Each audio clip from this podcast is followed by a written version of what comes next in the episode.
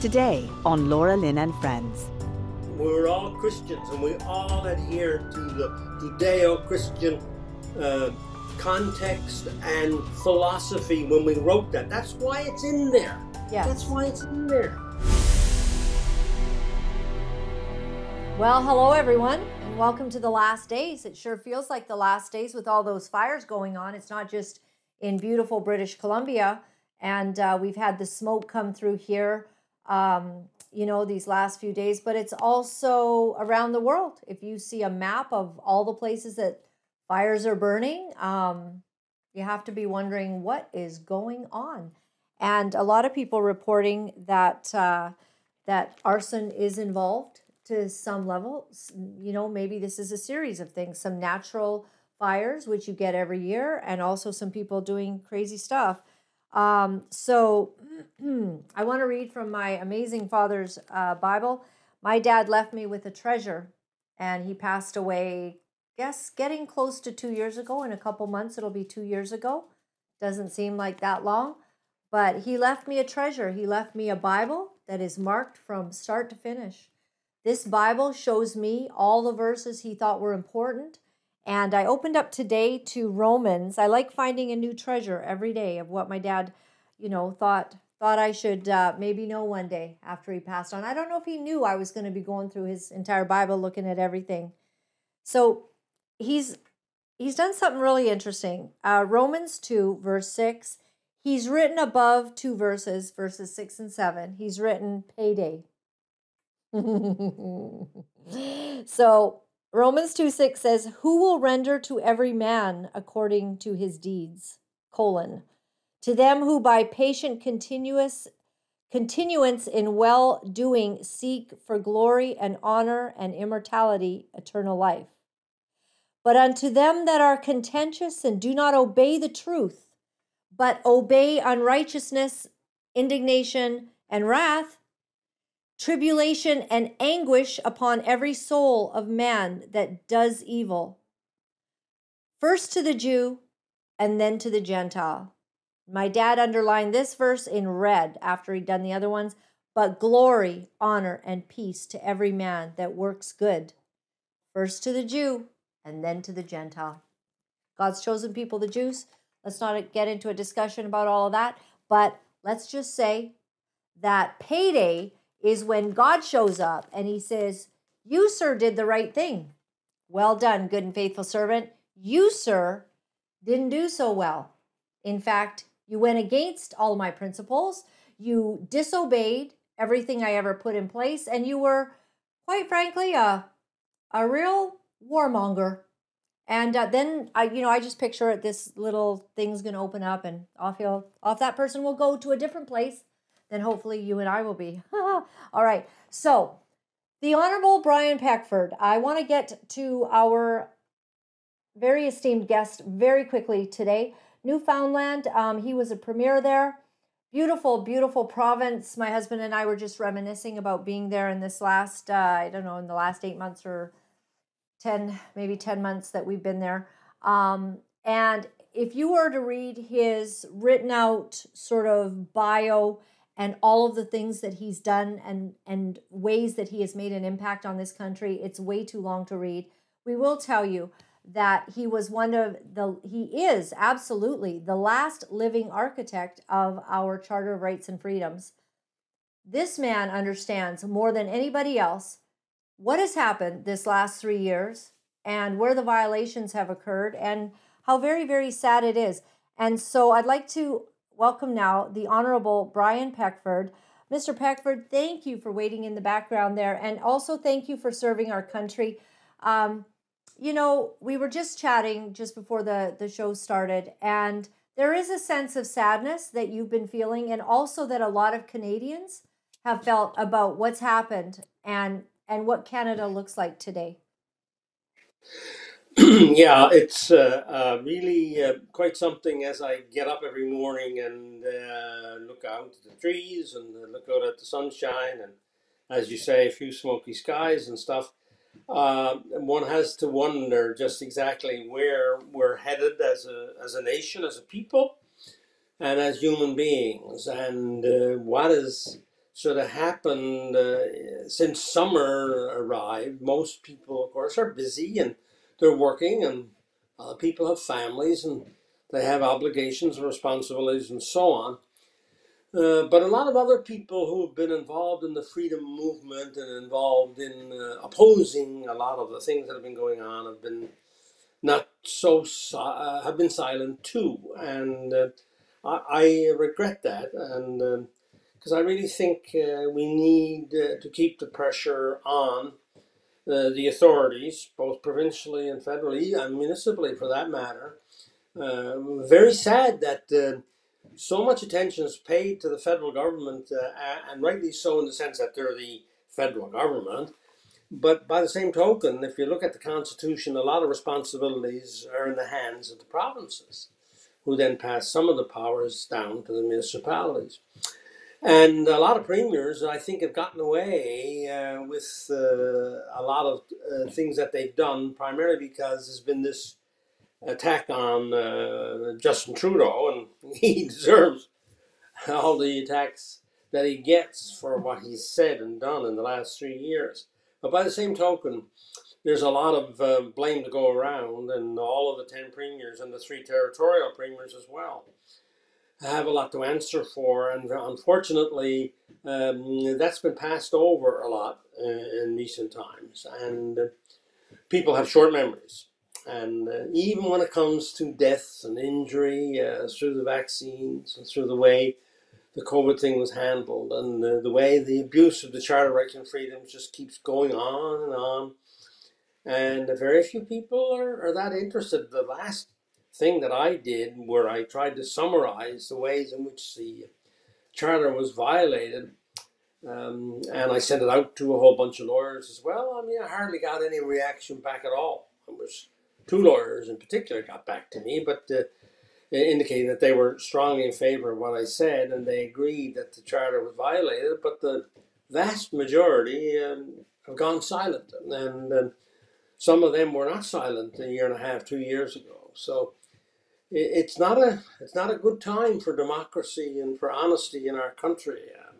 It's been really hard. I just published a blog this morning, a piece which centers right around this whole question of honesty, and it came out from the Ottawa Citizen, and it was a news report of August the 5th, I think, in which this reporter was reporting in the Ottawa Citizen about $500 million worth of $500 million worth of extra money going to the Irving family in New Brunswick, to their shipbuilding yard in Halifax. And it brings back memories to me, and so I entitle the piece, "Do you know what a Canadian swamp looks like?"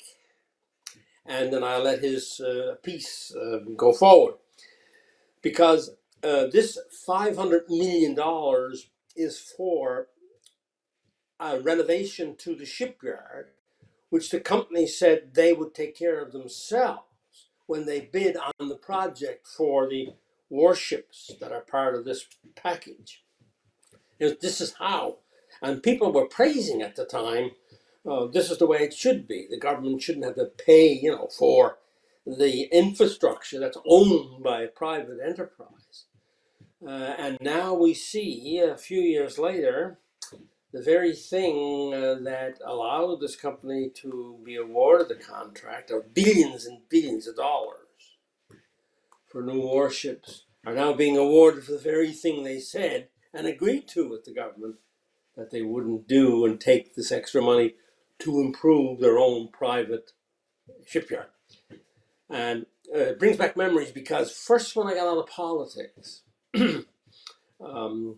one of the things I was faced with was whether in fact I would stay independent, or whether I would go with some larger consulting and lobbying companies, because a lot of lobbying companies came looking for me and offered me a lot of money and a lot of benefits to go with them. And one of the things that was present at the time with one of the consulting companies that I was considering was one of their clients was the Irving company, and in pursuing that for a couple of days and visiting with the company, I realized that this was not for me. And so I remember calling my wife back in Newfoundland from Ottawa, saying that this is my one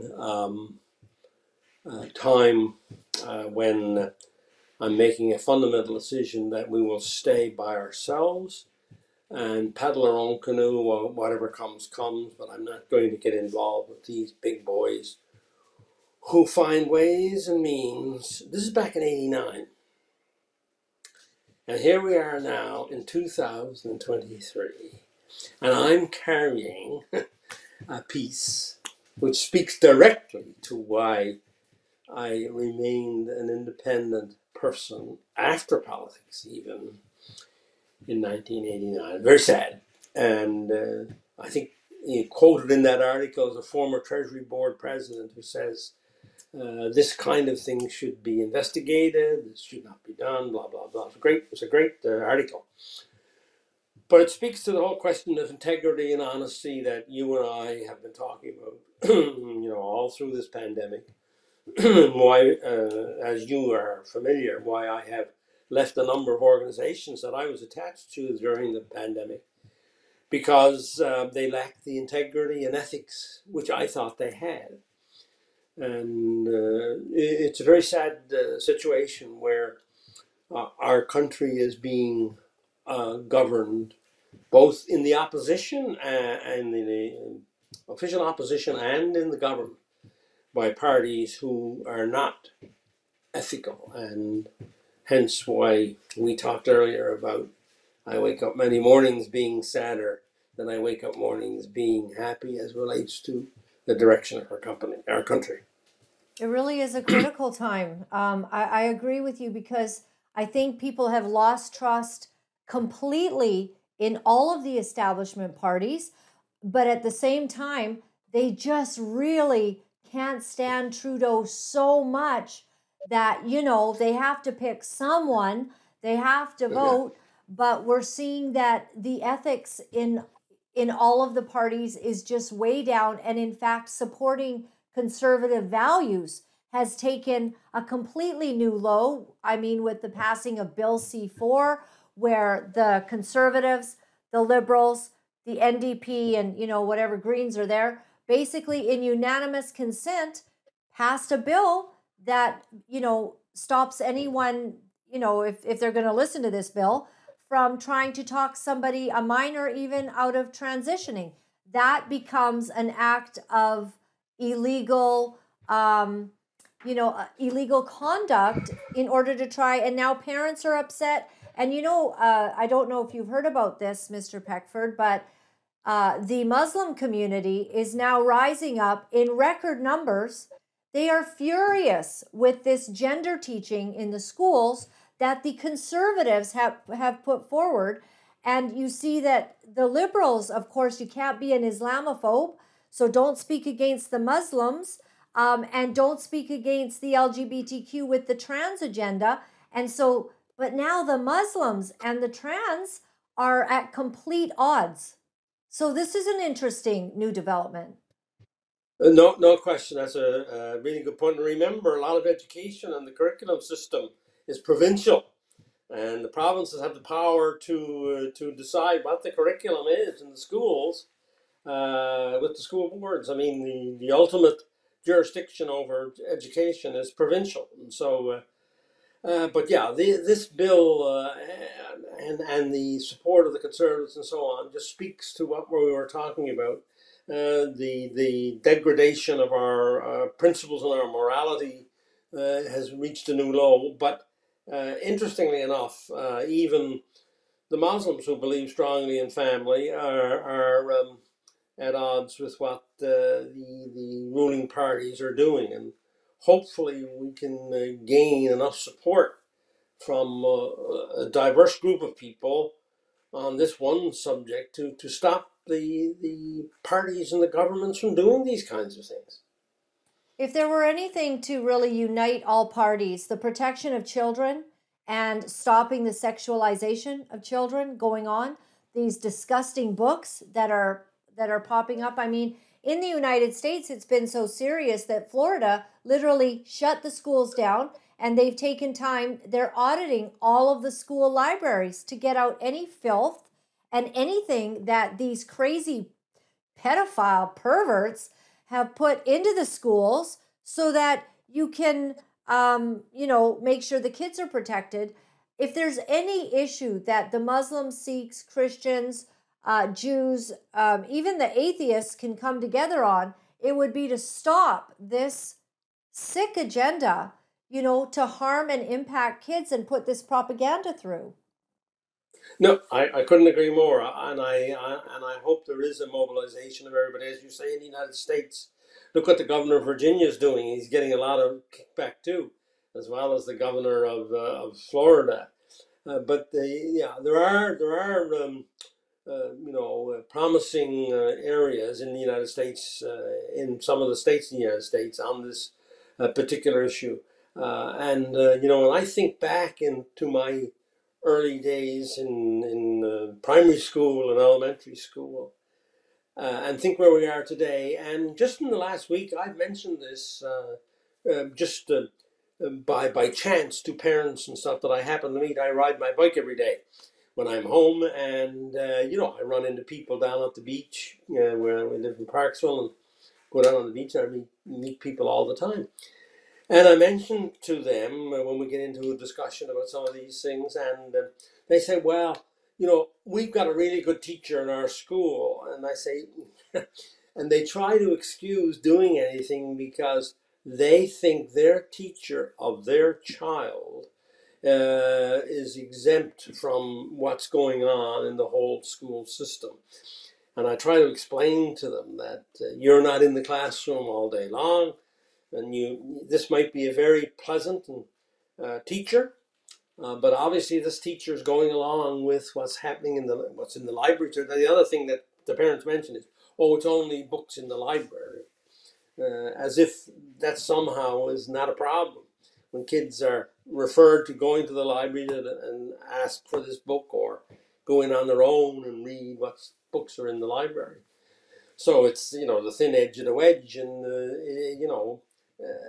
that this is wrong, having those books in the library as it is having them in the classroom.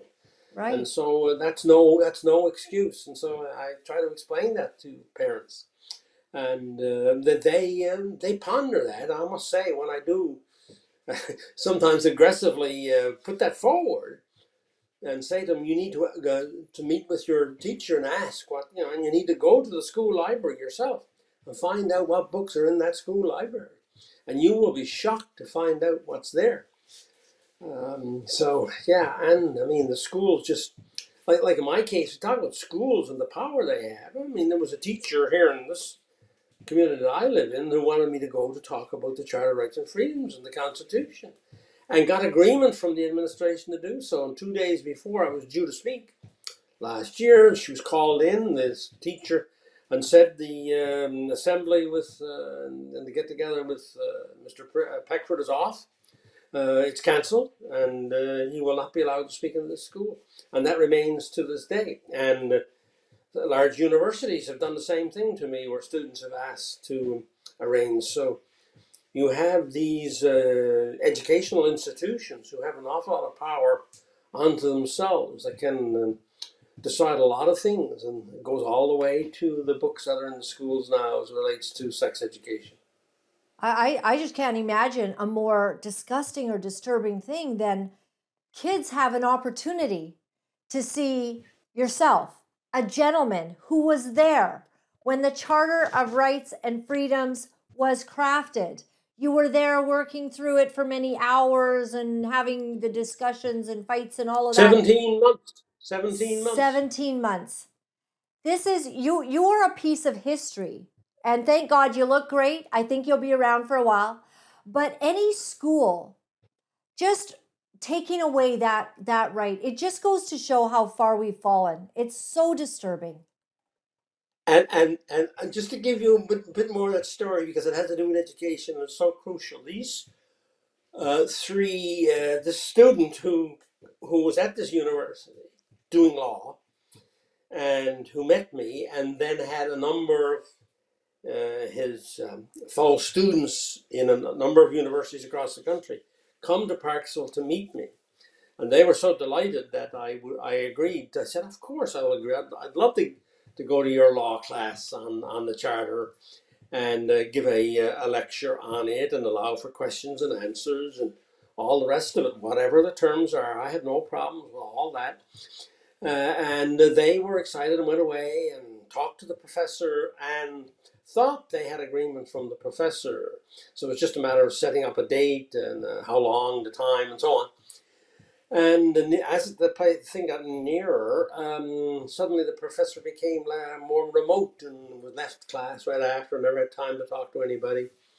Finally, they went to his office and accosted him and said, look, we want to finalize Mr. Peckford's lecture here, when he's coming and so on, because he's busy and he needs to know, and we need to know. And the professor said, well, I checked it out with my superiors and I'm sorry, but that's cancelled. So there you have it, both at high school and at a university. And I know of other schools where I spoke in Ontario by Zoom to students who were, by the way, it was an unbelievable one. This was a private school, not even a public school, where this teacher had arranged for me to speak, and we went ahead and had the activity. And the students were, I mean, they were preparing for this, had gone through this with the teachers for weeks beforehand, all part of their course material. And the questions and discussion that we had were unbelievable. It was just unbelievable. And the emails I got back from all these students. Meanwhile, the poor teacher who arranged all of this was harassed like you wouldn't believe after the event was over, and all the way up in the administration and so on, so that she left school. She had to leave school. So she's no longer in that school. This is the kinds of stuff that's going on across the nation that a lot of ordinary people don't know, and it bears directly on this whole business. Here you are, children who are trying to learn what life is all about, and then are confronted with the fact that the teachers can do things and tell things to the students which they don't have to share with the parents, who are the moral leaders of these students, who are the parents of these students. I mean, we provide an opportunity through our tax money to have these public institutions to help teach, right, courses to our students. We did not forfeit the power to these teachers and to the curriculum developers to start teaching morality and cutting the parents out of various aspects of their own child's education. This was not part of the contract that the public has with their governments. And so there's a good argument that can be made that what's happening here, violates the whole contract that the public has with their government as it relates to educating their children. And maybe that ties into the Charter of Rights and Freedoms, which is the very vehicle that you crafted and made happen. It's shocking. What is it they're so afraid of? Is this because you've been outspoken about this school matter? I just never had any idea that we had so many crazy people who think that parents should be kept out of children's lives. I never imagined that there would be a school trustee that would defend, as recently happened in Manitoba, a book that was read out by a parent at a school board meeting that I was there. And it was so vile and disturbing and sick. I thought they've got to make a decision on this. Well, nope. The decision eventually came down that this is fine. We have to have representation of all of these people. It was grotesque sexually about women. It was something you would never want to read in front of your wife, your grandma, or your children.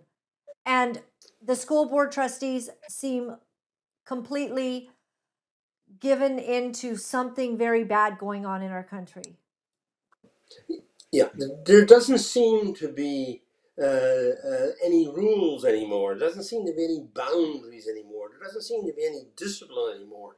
You know, no matter what anybody says, that's just as right as what somebody else says, where they have the evidence all on their side. It's true in the court, in the cases that have gone before the courts and over the Charter of Rights and Freedoms, where I know of one case where a judge said to a lawyer who was arguing the case, shut up, I don't want to hear anything more about cost-benefit analysis. In other words, the judge didn't want to know whether, in fact, what the government was doing on this pandemic measure really was did more good than harm. They weren't willing to entertain it. Many of the independent scientists that have appeared before the courts right across the country, their data and material has been ignored. In the same way as the courts have ignored, right, this country is founded on the principles of the supremacy of God and the rule of law, and they haven't even considered that when they've rendered a judgment about whether this is Charter violation or not. And so they have become gods in their own world, and then they want to expand that over all of society. You've taken on that subject quite extensively, that we have, you know, founded under the supremacy of God, and no one mentions God. No one considers what God would do. No one considers what God would deem important in a country founded on the very principles that bring us the kind of freedom and morality that we wish we had, but you take issue with that.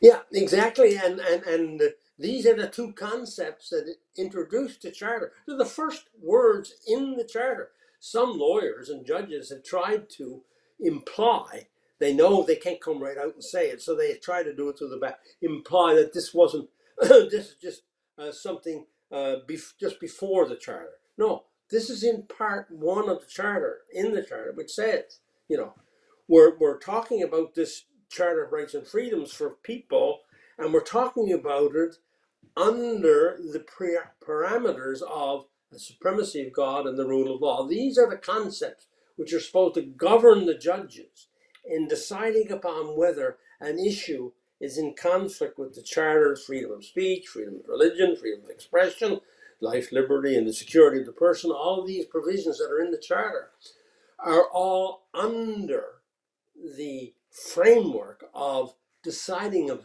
of these things within the supremacy of God and rule of law concepts. And so this is what's happened, and that's why everybody is so silent when I mention this, right? This is why the court, for example, in my court case, when Mr. Wilson asked the federal judges, when are you going to call Mr. Peckford? Because no doubt you'll want to cross-examine him because you think you can destroy his argument. And so we're looking forward to that very interesting, a time when you put him on the stand and see if you can pick him apart. And they looked at Mr. Wilson and said, we have no intention of calling Mr. Peckford. We have no intention of calling Mr. Peckford. In the Rouleau Commission, so this is why people like you and I and our ideas, where we have to be very forceful because there's so many people out there trying to ensure that we're not heard. In the Rouleau Commission, Mr. Wilson and other lawyers put forward my name to be one of the witnesses to be called, for two reasons, which were just as strong or sound as any other witness ever that appeared before the commission. One, the Rouleau Commission is being challenged as to whether it meets the Charter of Rights and Freedoms, and whether the Emergencies Act followed the Charter of Rights and Freedoms. Number one. So, and there's nobody else alive, no other First Minister alive who was involved in the Charter. So his contribution and viewpoint on the Charter and what was intended with the Charter are very important. And number two, I was involved in the truckers' convoy. I was there. I spoke before Parliament Hill. I met Tamara Leech's board. I had a press conference with her while I was there. And so I could give my perspective from being there on the ground during the height of the convoy and talking to the trucker leaders and their board. So these things were put forward to the, so when the list came out of witnesses that were approved by the Rouleau Commission, I was conspicuously absent from being approved to appear as a witness before the Rouleau Commission. So that'll just give you an idea of the level of, at those high levels of the court, Federal Court of Canada, the Rouleau Commission, both refused to hear what I had to say. So, yeah, appalling. Absolutely appalling and shocking. And thank you for continuing to speak in all the ways that you do. You have a newsletter. Can people get onto that Substack or the newsletter that you do? Oh, yes, they can get onto my blog. It's Peckford, four and a two letter numbers, P-C-K-F-O-R-D, the number four, the number two. That's the year I was born, 1942.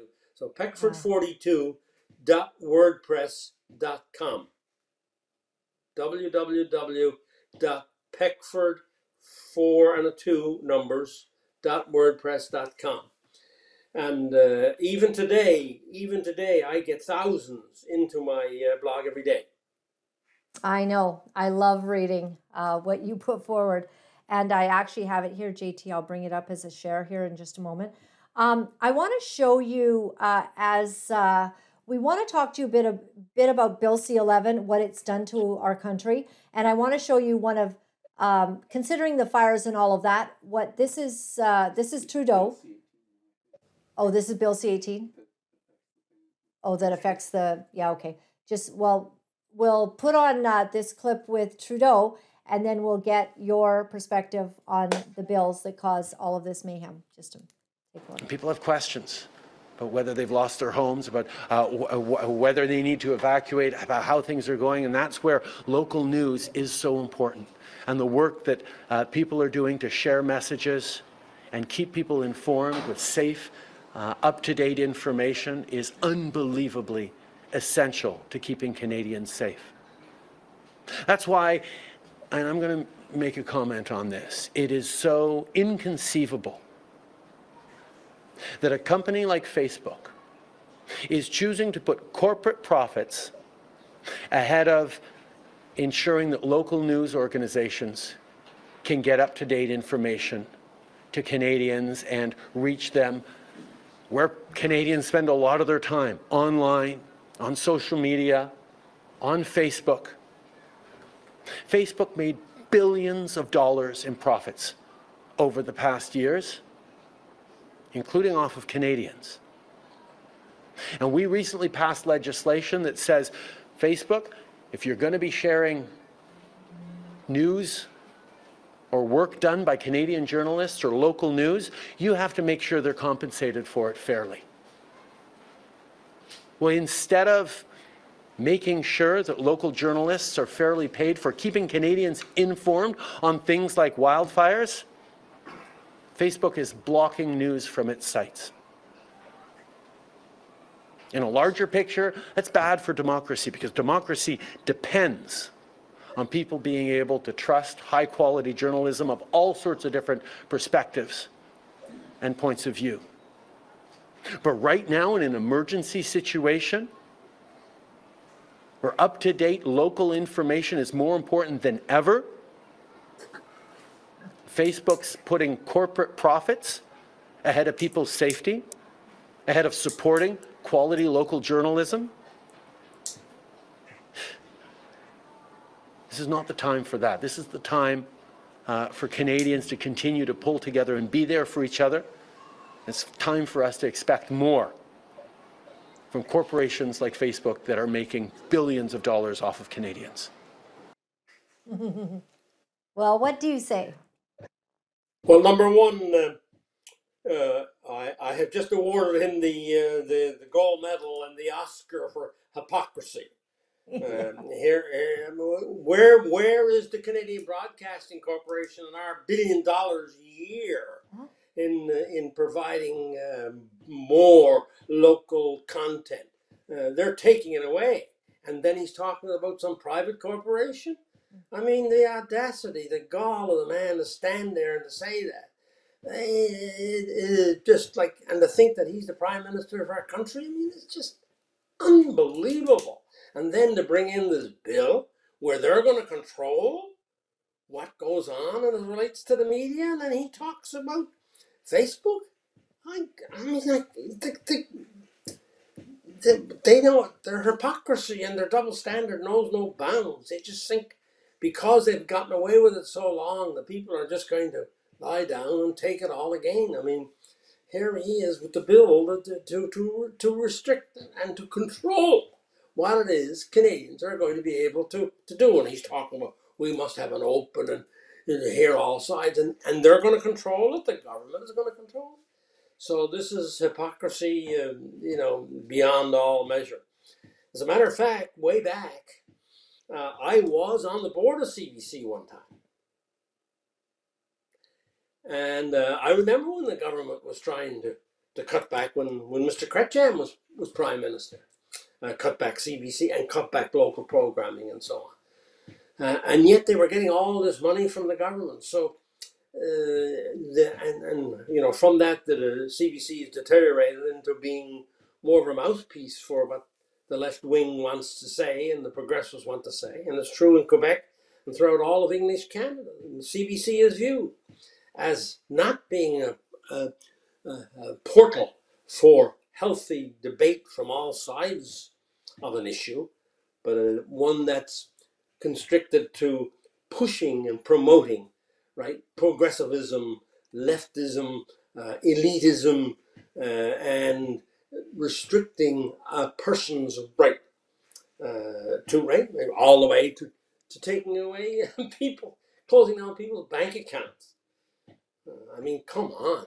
This is why you and I are so frustrated all the time over this. And then he uses the fires and the public emergency again in Yellowknife or in Kelowna or in the Shuswap or wherever the latest fires are to make this shallow, hypocritical speech. And of course, people will forget about these other bills and say, "Oh, well, there he is now. He's really on our side." And of course, he's anything but. Laura Lynn, I had to put up with his father when I was premier and listen to the lies that he told Newfoundland about how he was going to be supportive of our offshore oil and gas industry and all the rest of it. And I'm still alive, luckily and unluckily, to hear his son do to preach the same double standard. And so, so does the apple not fall far from the tree with his dad? Not very far at all, I'll tell you, because, and both of them, I remember when we were in that 82 recession and all the inflation went up to 20% and all that, and I remember there was a special economic meeting in Ottawa, and the first ministers were called together by Mr. Trudeau to decide what he was going to do when he brought in wage and price controls, which we were opposed to. And we sat down, and some of the corporate leaders in Canada sat down with the Prime Minister, and I remember very, very well. And he didn't have a clue about how the economy operated, nor does his son. They have no idea about economic principles and how good capitalism operates. And he brought in John Kenneth Galbraith, a left-winger, who was then in Massachusetts, at Harvard or some other university in the United States, and who had written a bunch of books afterwards to advise him. This is all over again kind of stuff for me. As you say, the apple doesn't fall very far from the tree. Right. And so you have people who have a name and suddenly get elected, and they become demigods and they become celebrities rather than statesmen and people who understand the law and understand the economics, right, of a country. And I suppose that's one of the reasons why these people are so successful and the Trudeau name has been so successful, is because they become celebrities. And first when Senior came on the scene, the political scene, he was, you know, being mobbed by people. It was a big celebrity. He talked about the just society, and this word just society took off. And he was admired, and it was hard to find anybody who wasn't supporting the man. And the same way when his son came along, and so they developed this celebrity status, and it somehow they can get away with a lot of hypocrisy and double standard, which is very injurious to the ordinary person of Canada. I just don't understand it myself. I just.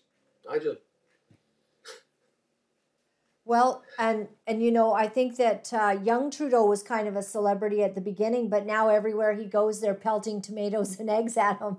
So it's just an embarrassment. You know, and I guess the sham of the marriage has now been exposed.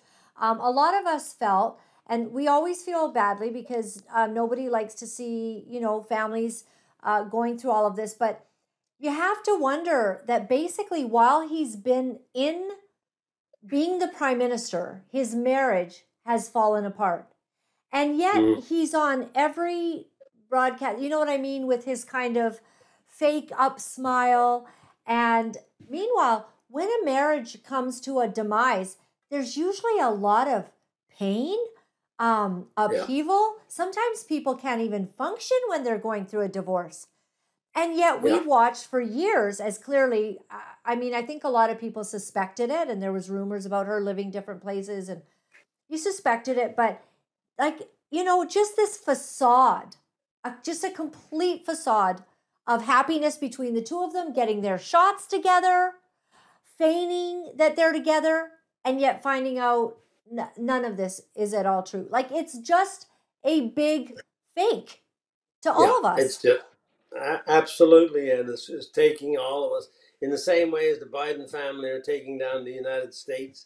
The morality that's lacking in both families, in the American Biden situation and the Canadian Trudeau situation, is truly horrendous. If you go back and look at all of the kinds of things, you know, that charity that he was involved in and how he was able to skate through all of that, and then come on and talk about, you know, if people having to have, you know, good lives and having to be, you know, supported and all that. At the same time as his own morality, you know, he's broken the conflict of interest law 5 times, and he's still prime minister. And I've asked Pierre Poilievre in writing to introduce an amendment to the Conflict of Interest Act, where no MP can sit in the House of Commons if they've broken the law. And he won't even respond to me. He hasn't even answered my request, and so. That's the level of morality, the level of integrity that we have in this country, where people just ignore you and know that somehow they can manipulate the public. For example, right now with the Prime Minister in PEI, with this big cabinet meeting, right, where he's reset his agenda and all that, and you see what he's talking about. Right? He's talking about affordable housing. Well, where was he about, you know, Vancouver and British Columbia knows all about the issue of affordable housing. And now you wait and see. And I heard a couple of political pundits. He's on to what, you know, his polling. He's got good pollsters, and he's on to what the people are very concerned about. You know, their pocketbooks and being able to pay for rent. I mean, you get to rent anything now, even in Parksville, rent anything now. For a family, it's $2,000 or $3,000 a month. You know, even, you know, over $2,000 for a 1-bedroom, right? $3,000 for 2-bedroom. Even small places in small towns in British Columbia. So what he's doing now, he's going to rejig the agenda and try to reframe his whole thing now to talk about he's, you know, how supportive he is of all these people who can't get housing. And so he'll come out with a program on that as it relates to that, as he will with quite like early education again, and the whole business of upping and supporting that. So this is where you go. This is what they do after 2 or 3 years, and they're getting close to an election, 18 months or 2 years before an election. They'll start to talk about being fiscally responsible and trying to cover off that angle. At the same time, they'll do these social programs of what the pollsters are telling them. He's not running this on principle. He's running this on polls. And that's what Poilievre is doing. That's why Poilievre hasn't been saying very much, you know, why he attacked MP Fraser, right?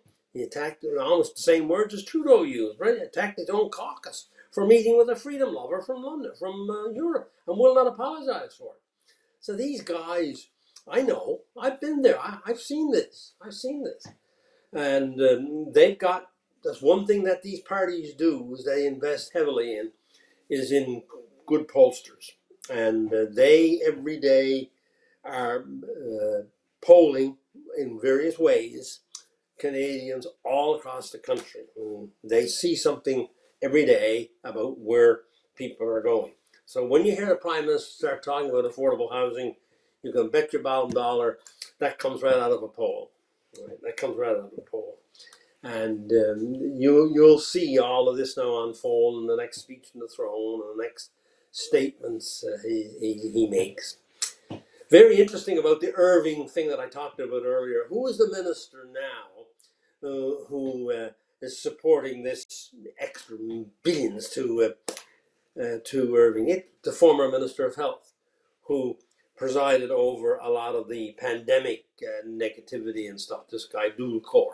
He is now the infrastructure minister, right? So Trudeau knows who to put in what place to carry on whatever it is his agenda is. Mr. Peckford, my final issue, I wanted to talk to you about guns in Canada.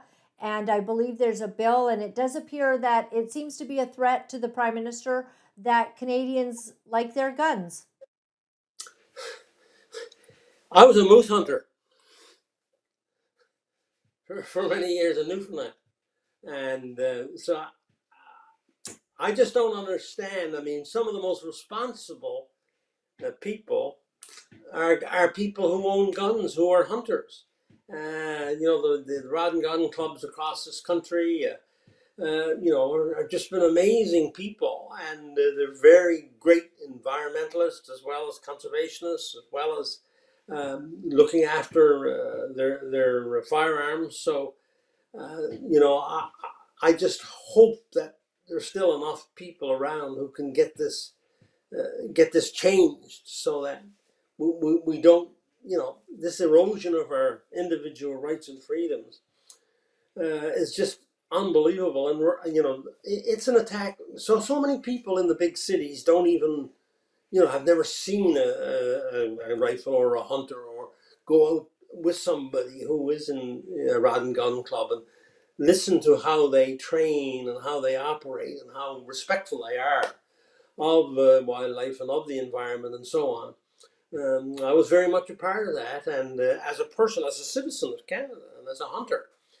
So I'm very supportive of ensuring that people have the right to hunt, and that rural parts and their rights are protected.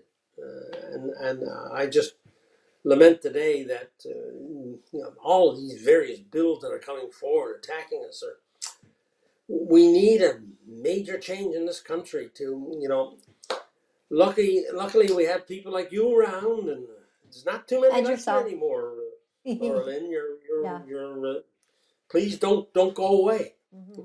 Thank you. That's very nice. And please to you as well. Don't go away. Mr. Peckford, we thank you for your time. And just know that millions of people across this country have come to know exactly who you are.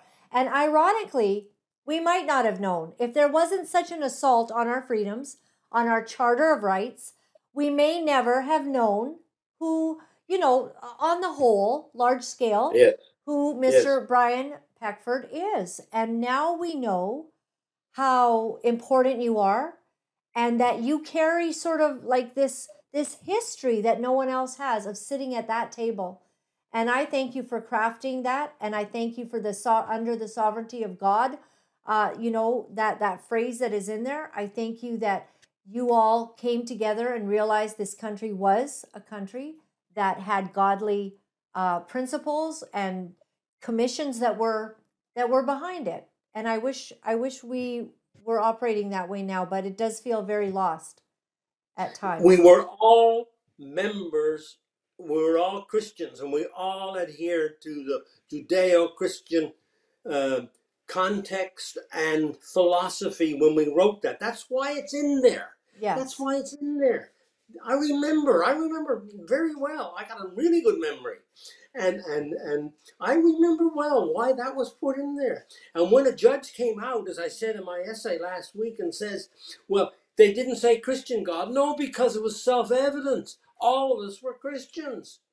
There was no need to put in Christian God in there, because that's all there was. The only God we knew, the only God I ever knew, has been the Judeo-Christian God.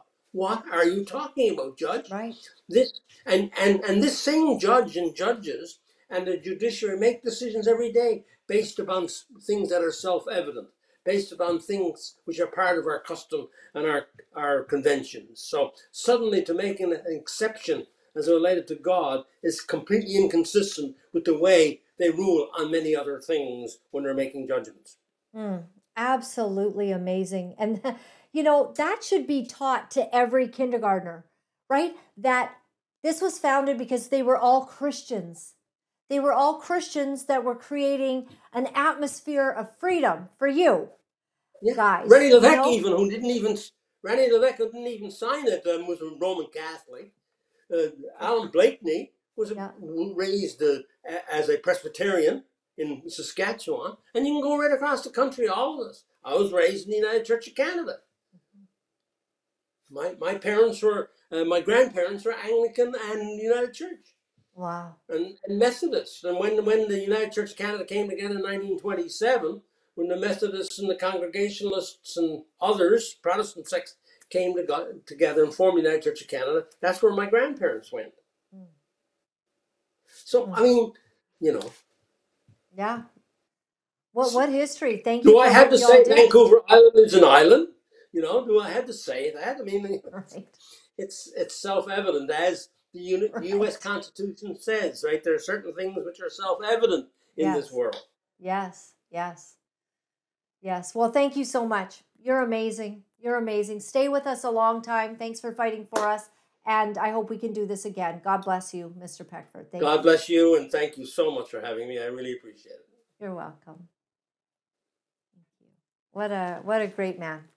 My dad, I wish, the Honorable Mr. Peckford has really come to light in the last 2 years. And, my dad would have absolutely loved him. I don't remember discussing Mr. Peckford with my father, but he kind of knew, my dad would watch what I would do and all of that. But it really came to light figuring out, as the fight grew more intense for freedom, that we have this guy in Canada who has been so much a part of the political system for all of these years, and he was there, the last guy that has living memory of battling through the Charter of Rights and Freedoms. And who else and who better to speak to the rampant disregard for our Charter of Rights and Freedoms in the last 3 years than this man. Thank God for him. And if you want to follow him, JT, I do have a share there of Mr. Peckford's. Do you know what a Canadian swamp looks like? Well, if you don't, you will know by the time you finish reading what he is talking about. Always fascinating information. And, he's just on the right side of history. And so, real blessing. Also, we want to share with you, protect yourself from harmful spike proteins from the Wellness Company. And if you scroll down underneath this, where you're watching this video right now, in the description, you will see a link where you can it's a one link click into where you can get some spike support. Perhaps someone that you know and love is suffering some consequences from the recent shot. Then this is something that will help them. And if you wanted to take all of the ingredients that are in this and, buy them all individually, that would cost you an awful lot. But they have taken it upon themselves to help and to bring wellness to us. And so it's all in this, and you can get it for your family members, your friends, your loved ones that might be struggling. And it is being reported to have tremendous outcomes. So please check that out. And we just want to thank you very much. My website is lauralynn.tv. Thank you for joining us. Thank you always for being here. If you go to this website, you'll see a little donate button where you can help us do what we do, because if there's anything that we need, it's just help to get this done. And we don't have any big groups behind us, as you might, sort of guess. Trudeau and the government are absolutely unwilling at this time to give us any assistance. And we think we're doing a great community service, but no matter how many letters we write requesting funds from Mr. Trudeau, there are none coming our way. And so we're committed to telling the truth no matter what that entails, and even no matter what the price of that is. And so sometimes the price is that you're on your own, son, and you got to get her done between you and the good people that think this is worthwhile. So if you could make a donation, become a monthly partner, that's fantastic. Just put that push that donate button. Also, e-transfers at lauralynlive@protonmail.com. You can do that. I also want to mention something really bad happening, and that is that someone is impersonating me. And if they can get a hold of any of your emails, which they've only been able to do it, I've heard from one person so far. So this person has created an email called Laura Lynn Tyler Thompson Official @gmail.com. That is not me. And they are soliciting, so at least one person so far. If any of you have gotten some private communication, I do not solicit for funds or getting into ventures or talking about, if you'd like to make investments on any private emails. Absolutely not. That is not me. And so I reported it to Google. I hope Google's going to take action and have this person, make sure that they can't do this. They're probably off hiding somewhere, but it's not good. It's not me. So if you would like to write me a letter, I'm still a little hoarse from all that smoke that's been going through British Columbia. I'm sure some of you feel that too. I have asthma, actually. So I've had to use my puffer a couple times every day. And it's disturbing, all these fires. But we do have a snail mail address, and that's Box 48184 in New Westminster, Canada, British Columbia. So I love you all. Thank you very much for all that you do. I want to close with this word. And I want to go to Matthew 15 today, and it starts, "Then some Pharisees and teachers of the law came to Jesus from Jerusalem and asked, 'Why do your disciples break the tradition of the elders? They don't wash their hands before they eat.'" Can you imagine that they wanted to talk about etiquette? They wanted to go to Jesus and start bringing up the rules. You're not following the rules, Jesus, and your disciples, they're not washing their hands before they eat. I mean, doesn't it seem like almost a ridiculous discussion? The thing is they had the ways things are done, and they wanted Jesus to do it that way. They didn't want Jesus, get this, healing people on the Sabbath. So if somebody's got a withered hand, and they have never been able to use their hand, okay? And the amazing Savior of the universe comes up to them and he heals their hand. And he said, "Stretch out your hand." And that guy has a miracle in front of all of their eyes. This miracle happens, and he's able to stretch out his hand. The Pharisees' problem, they're not enthralled by the healing. I'm really sorry. Do I just keep going, babe? They're not enthralled by the healing. They are upset that Jesus healed him on a Sabbath. That's legalism. That's the heart of religiosity. That's where you are so legalistic that you can't see logic. That happened in our world. That's happened where our institutions, our religious institutions, followed rules rather than hearing from God and the power of the Holy Spirit to let them know that what we were going through was just nothing but a big facade. They had no discernment. Shame. So here's what Jesus says. Jesus replied, "And why do you break the command of God for the sake of your tradition? For God said, honor your father and mother, and anyone who curses their father or mother is to be put to death.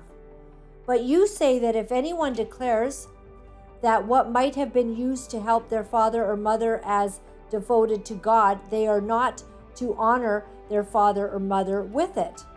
Thus you nullify the word of God for the sake of your tradition."